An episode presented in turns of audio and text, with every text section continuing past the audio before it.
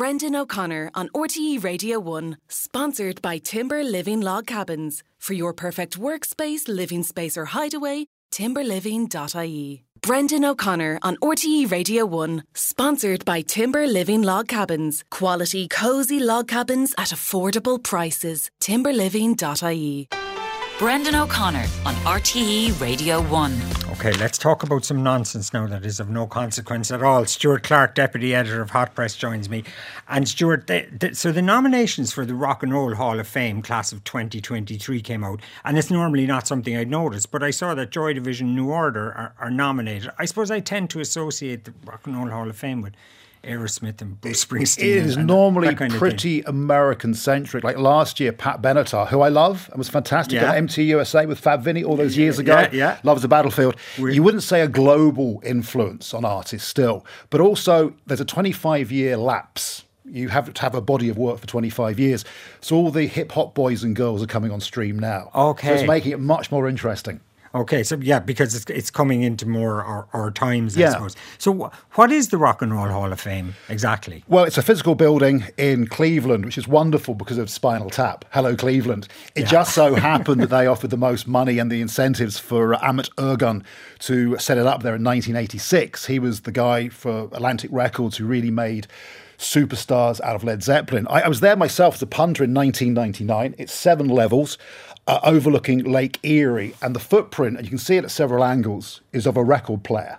So it is funky. Okay. The gear in there, I just was transfixed by Elvis's motorcycle jacket. I stood there for 10 minutes. There was Oh, a beatific glow. Uh, Prince's suit from Purple Rain. There's some real quality stuff in there. And Okay. Cleveland's quite and a then funky to be town. inducted for a- for a band or an artist then is, is regarded as a great honor in America. It's it? a badge of honor. If you get a press release, it's they've got you know X Grammys, however many Oscars, and were inducted into the Rock and Roll Hall of Fame. A lot of bands say it doesn't matter until they are inducted, and then of course it's the biggest thing ever. and, Um, and all the, so they nominate every year loads of people. It's a bit cruel, really, but they all won't get in. They, to just go romp through this year's nominees there because it is quite a diverse. Kind It's mix, interesting yeah. because Kate Bush never made it into the top 30 in the US. She had albums at number 137. But of course, the Stranger Things factor. Yeah. Uh, Sheryl Crow, uh, Missy Elliott, Iron Maiden, who have really castigated them in the past for not inducting them.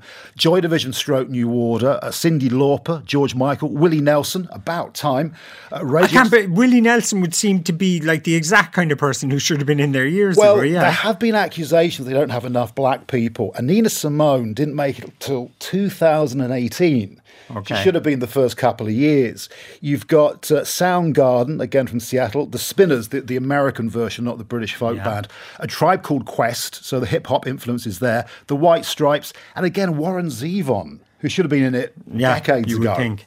Um, I think a lot of the time, how people might kind of how it might impinge on people's consciousness is that it can, can't it be a way of getting uh, bands who split up and hate each other to get back together on stage and sometimes maybe do a It song. can can't work it? both ways. Okay. If you're Blondie, not so good. Actually, we have that clip of Blondie here. So this is when they, uh, they the attempt to get Blondie back together at the Rock and Roll Hall of Fame. Hey, hello, I'm Frank. I'm the guitar player, and uh, I'd like to thank the Hall of Fame for recognizing us and uh, not writing us, me and Nigel and Gary, out of the rock and roll history. And actually, uh, one thing that could really make it better would be if we could actually perform for you tonight. But for some reason, some of us are not allowed to do that. So I don't know what we could do about that, but I'd like to do that, and I'd like to play, but. Debbie, is that allowed? No? We'd like to play with you guys. Me, Nigel? Not tonight? Oh, pretty please.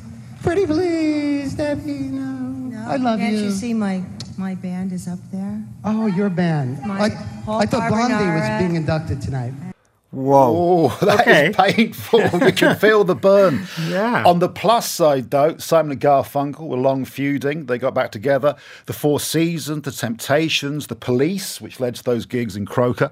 Tom Petty and the Heartbreakers, the original Heartbreakers, The Byrds, Cream. The surviving members of the Doors had been feuding, Jefferson Airplane, Santana, the Velvet Underground, which was great. We got more shows.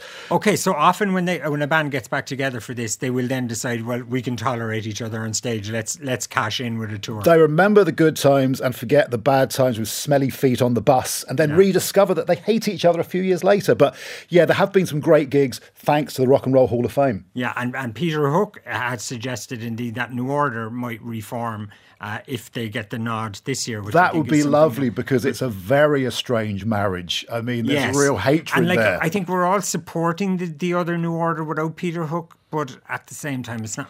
I think Without it's not really New Order. Is it? Low slung bass. It's not the same. Yeah. Um, U2 are obviously in the Rock and Roll Hall of Fame. Inducted uh, in 2005 by Bruce Springsteen. Let's have a listen to that. Uno, dos, tres, catorce. That translates as one, two, three, fourteen. That is the correct math for a rock and roll band. It was the early 80s. I went with Pete Townshend. Always wanted to catch the first whiff of those about to unseat us to a club in London. There they were, a young Bono, single handedly pioneering the Irish mullet. They had an exciting show and a big, beautiful sound. They lifted the roof. We met afterwards, and they were nice young men, and they were Irish. Irish.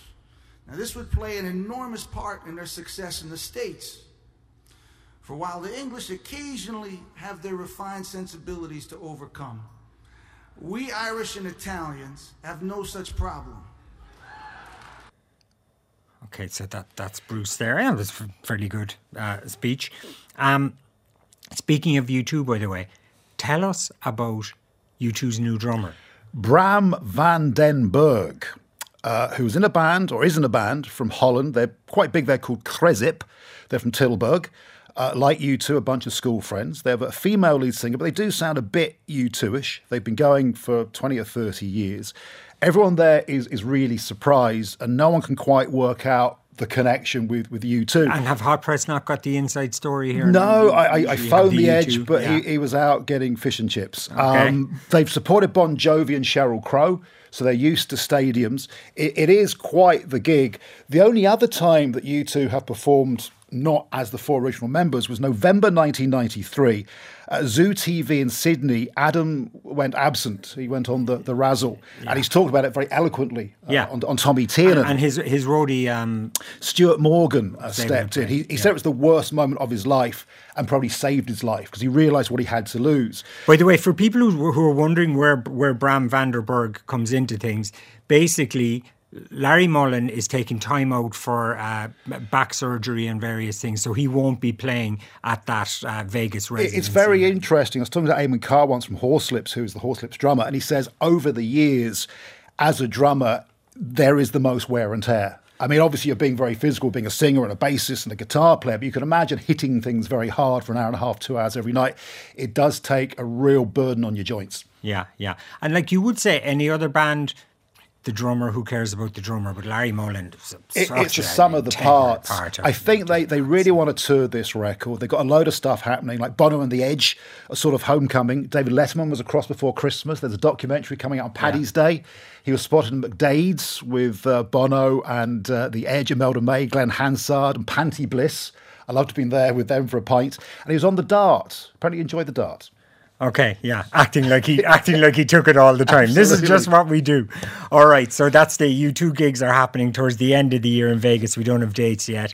Uh, Texter says Thin Lizzy was nominated a couple of years ago to the Rock and Roll Hall of Fame. Didn't get in because there's a worldwide vote. Definitely should be in there if you look at what's in there. All down to votes, bit like a reality yeah. show, if you ask me. And when you think of uh, how many bands are in there who were influenced by Lizzy or formed because of Thin Lizzy, Van's in there. No Sinead, no Lizzy, no Cranberries. No Sinead, no mm. Cranberries. Okay, all right. Stuart Clark, deputy editor of Hot Press. Thank you very much for that. We'll take a break. Email Brendan at rte.ie.